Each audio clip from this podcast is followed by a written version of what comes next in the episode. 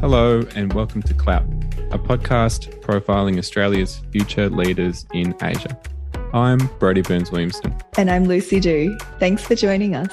So each week, we talk to Aussies making an impact in their community to learn about the dash of language, the pinch of culture, and the blind luck that led them to where they are today. We ask our guests to take us on their journey to Asia capability by sharing with us their choice of food, song, show, and person to help us understand what being an Aussie with clout is all about.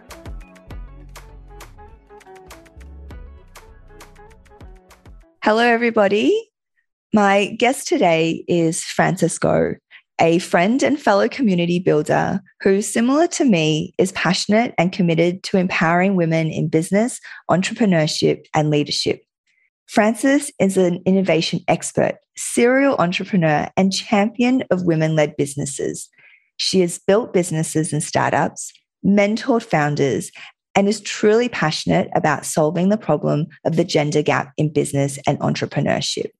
Frances graduated from the University of Melbourne with a double degree in commerce and arts with quintuple majors, two of which were Chinese language, Mandarin, and Asian studies with an extensive experience in her career across investment banking, consulting, education, and more.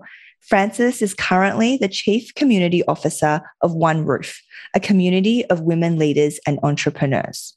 Today, we asked Frances to take us on her journey to Asia capability by nominating a food, a song, a TV show, and person that help us understand what being an Aussie with clout is all about.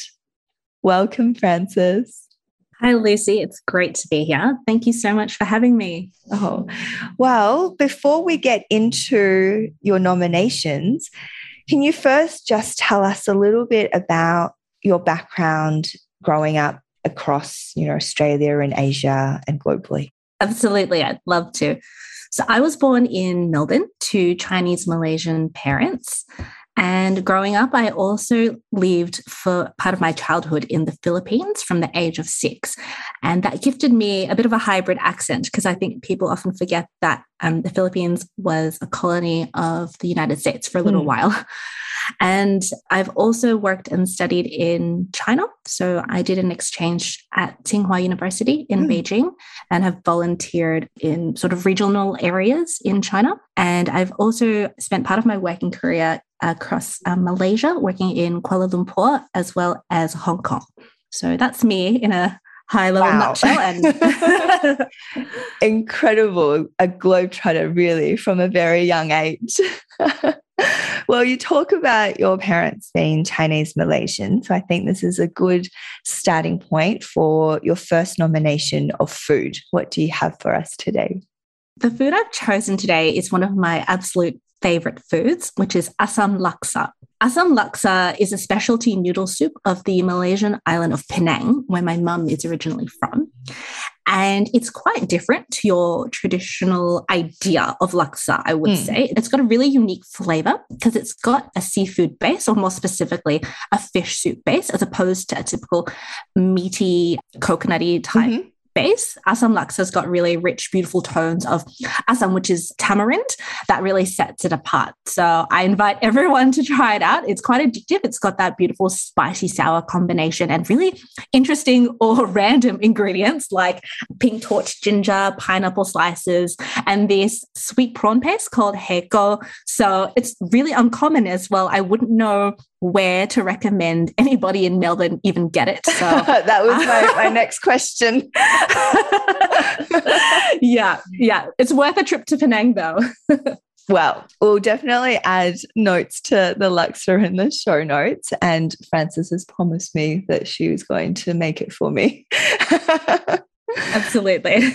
Well, for the next nomination of music, you have picked 童话 by Guang Liang, which for many um, anyone really growing up or spending time in, in China or outside during, I think it was the early 2000s, if I'm not mistaken. This is a very classic Mando pop song. So tell us why you chose this song today. I feel like Tonghua by Guang Liang, or in English, it's called Fairy Tale, and Guang Liang's English name is Michael Wong.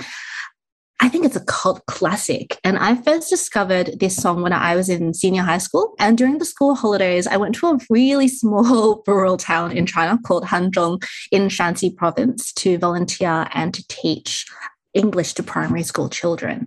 And so I spent the Australian summer there, which was unfortunately China's very cold winter. Mm-hmm. And on the weekends, we'd hang out with the teachers and partake in the national pastime of karaoke. And, you know, that's really where I got the chance to practice my Chinese. And Tonghua was one of the first songs that I could fully sing and fully understand in Chinese. And I nominated the song because I think it's a really beautiful poetic song. It's a real tearjerker as well. Um, it's very catchy. And I don't want to give away any spoilers, but I also recommend anyone listening to this look up the music video because it's just, you know, a gorgeously heartbreaking story, but also a really human story. And I feel no matter how much Mandarin you know or don't know, or how strong a link you have to Chinese culture, it's just a really beautiful human story at the end of the day that people can really relate to mm. and hmm. connect over.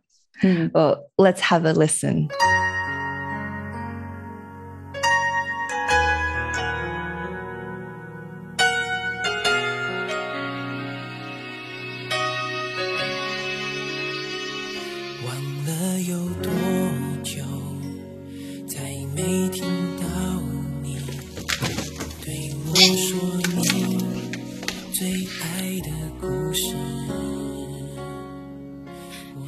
When you talk about the song, actually, Fran, it reminds me of the first time I actually watched The Lion King when I was five. And at that point, I couldn't speak any English because I just moved to Australia. And despite not being able to understand anything that was said, and I feel as I can give spoilers for The Lion King.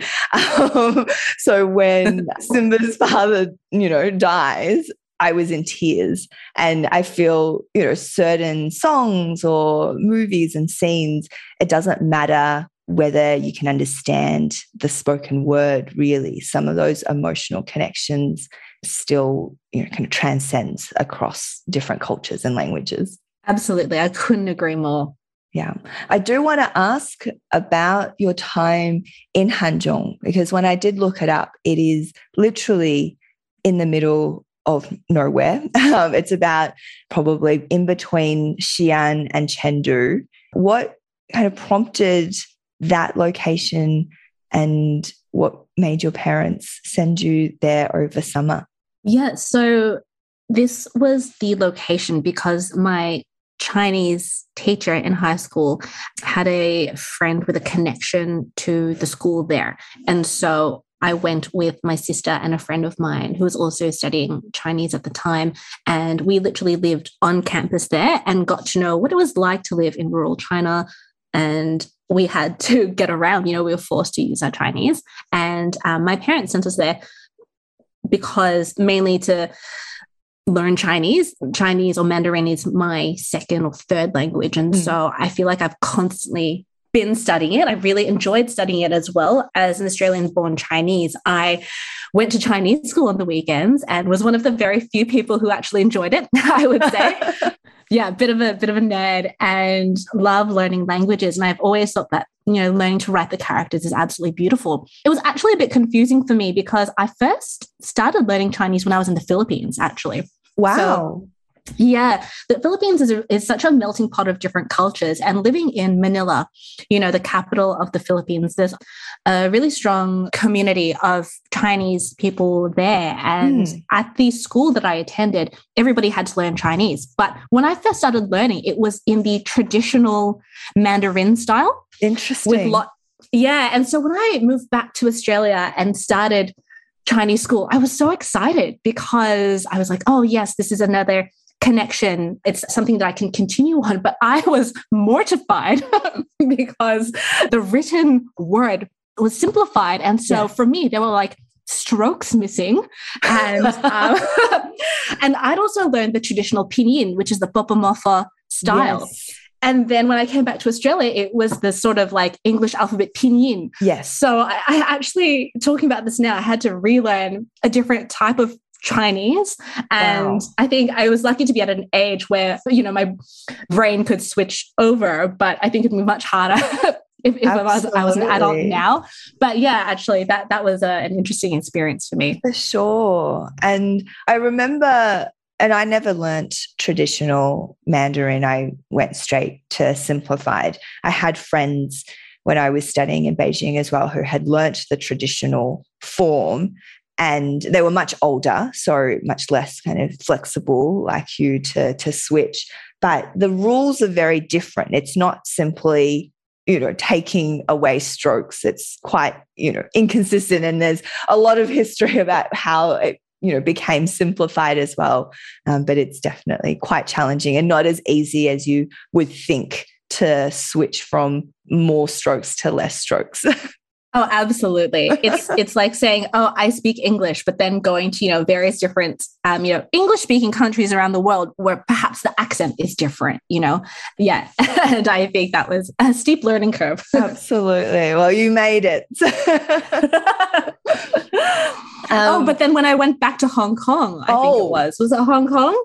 Uh, when I was working there, I, I want to say, was it Hong Kong or maybe I was traveling in Taiwan? Hong Kong where, yeah, and Taiwan both yeah, traditional. They both use traditional. And so when I was um, traveling or working there, I had to like try and, you know, go back into the depths of my memory and, and pull forward some of those characters to try and read again. So um, yeah, yeah a bit of switching.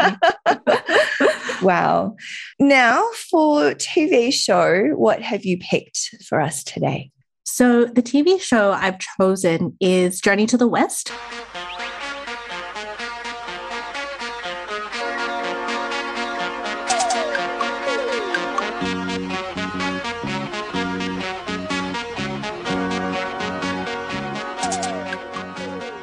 which features the famous Monkey King or Sun Wukong. And growing up, I watched lots of different iterations of this, whether it was through cartoons or the live action series and even comic books along the way. This was a story that I was exposed to and it was shared with me as a child and growing up. And I still love it even today. Mm. So, for anyone who doesn't know, I'll just quickly share the storyline follows, you know, a group of characters who go on lots of different adventures. And technically, I think from memory, it's something of a pilgrimage. And so you've got this band of really unlikely heroes. You've got mm. Wukong, who's really cheeky monkey king who can do magic. And then, you know, you've got this Zhu who is also known as, known as Pigsy, I believe, who's like this half animal, half human. And then you've got a couple of other characters, and they all go on different adventures. And I chose this because it is the first thing that comes to mind when I think of things that I, I watched or, or, was shown mm. growing up. But now thinking about uh, you know our conversation, I've realized that it's it was my first foray into Chinese folklore and mm. folk religion.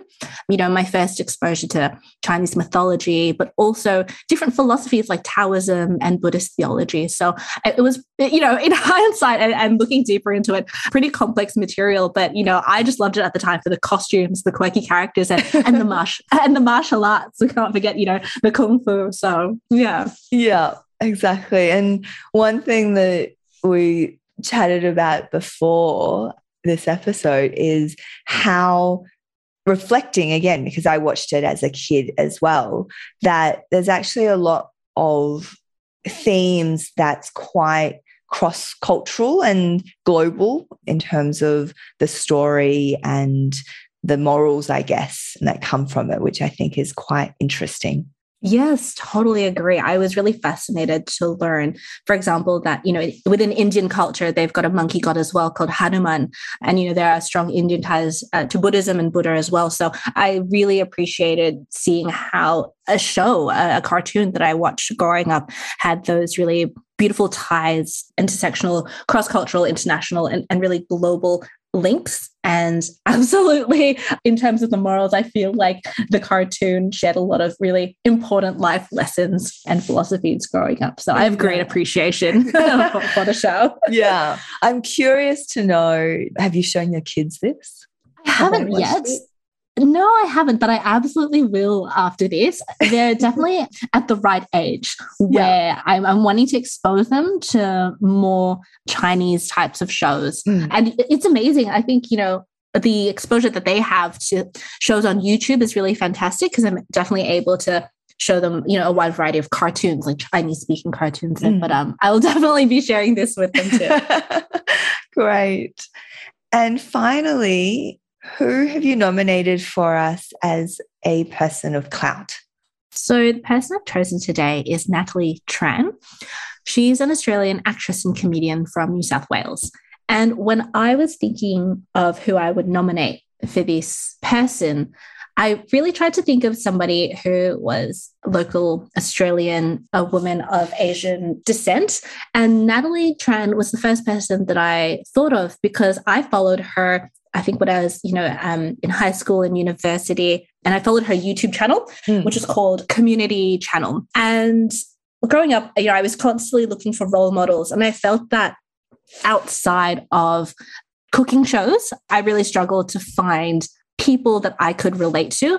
And Natalie shared her life experiences and her culture, but also her Australian upbringing. And for me, that was really fascinating because she talked about a lot of, I guess, you know, coming of age issues, which mm. I think in traditional Asian culture that can be quite quiet or passive, or there are certain things that you don't talk about. She showed me that it was okay to speak up about some things. And coming from, I suppose, um, you know, immigrant parents where hard work and education uh, you know the forefront of establishing yourself in a new country as a first generation i guess asian australian the narrative of what it meant to look successful for me was quite narrow. So i felt like growing up it was really important to study hard, get the good grades, get into a good university, and then get a good job. So for me, I feel like the first 20 years of my life was a lot of box ticking. Mm. And of course, I have no regrets because I wouldn't be where I am today without it. And I'm so grateful. And I have a great appreciation to my parents and, you know, to the culture. And what that looked like, though, for me was doing my best to get into Melbourne University, which I was fortunate to get into. Mm. And then, you know, being one of three things, which yeah. is either a lawyer, a doctor, or a failure.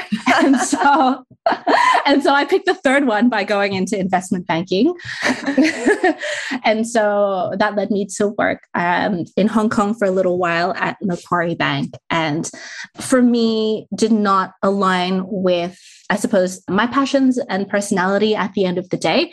And seeing people like Natalie Tran growing up showed me that as a young woman of Asian descent, there are other options, especially with the growth of technology as well. You know, being a YouTuber was not a career when I was growing up, but I know for my children, you know, being a TikTok influencer is a legitimate com- career now. you know, that yeah. is a thing. And so it was really an eye opener for me just to be exposed to that and to have that visibility. And I think that's what sort of led me down my career path of becoming an innovation expert, working with a lot of startups and scale ups and supporting women in business now through what I do, which I absolutely love. Yeah, definitely. And and one other thing that we you know talked about as well with Natalie and what she did. And I also at university loved watching her her YouTube episodes. Is really kind of that idea of what it means to be an Asian female and how that's reflected in yes how you approach you know your career and your job and growing up in Australia during you know the noughties I guess you know in the early 2000s and that was really for us our formative years and really needing to work extra hard in many ways or to make an extra point to prove ourselves a little bit more. Do you feel the same? Absolutely. I think you've hit the nail on the head. And it sort of it brings me back to this question I've been ruminating on when you asked me to, or when, mm. when you kindly invited me onto the podcast about clout and the idea of what that means to me. And I think that I've never been more optimistic about the times that we are living in and the growth of you know the chinese and southeast asian economies mm. and their diaspora and this beautiful sharing of cultures and i think it's a really fantastic time you know, to be alive. And I'm so optimistic for my children growing up that perhaps being of Asian descent, and if if and when they can speak Mandarin too, that will be you know something that will be an advantage to them. Because for me personally, I did not directly feel that growing up. Not to say I wasn't proud of my heritage and my culture. I've always had that, but I think growing up in a country when you're the minority, I always felt like my success or any successes I had were in spite of my race or you know my ethnicity mm. rather than it being an advantage to get me to where i wanted to go yeah no that's a great place to end and i think you know the purpose of this podcast and the episodes and the stories is to showcase and challenge in many ways what the idea of clout really means. And for Frances, as an Asian female growing up in Australia, she has been able to really advocate for women in the communities that she's run and really empower all women, in particular women from minority backgrounds and women of color, not just Asian women, in what they're doing. So it's definitely something that should be commended. And I'm very inspired by what she is doing. And I also love that she has been very visible in the space that she works and advocates for and is able to bring her unique perspectives from her upbringing, from her education, from her career to the people around her. And that's what we want to show in our show. So, thank you very much, Fran, for coming on and giving our listeners a bit of a taster on the different types of clout and the impact that you are making, big or small. At Clout, we tell the stories of Australians and their journey in leveraging their Asian capability in building clout and making a unique impact in their community. So, thank you very much again, Fran, for your time and to share your story with us today. Thank you so much, Lucy. This has been so much fun and very grateful for your time. Thanks.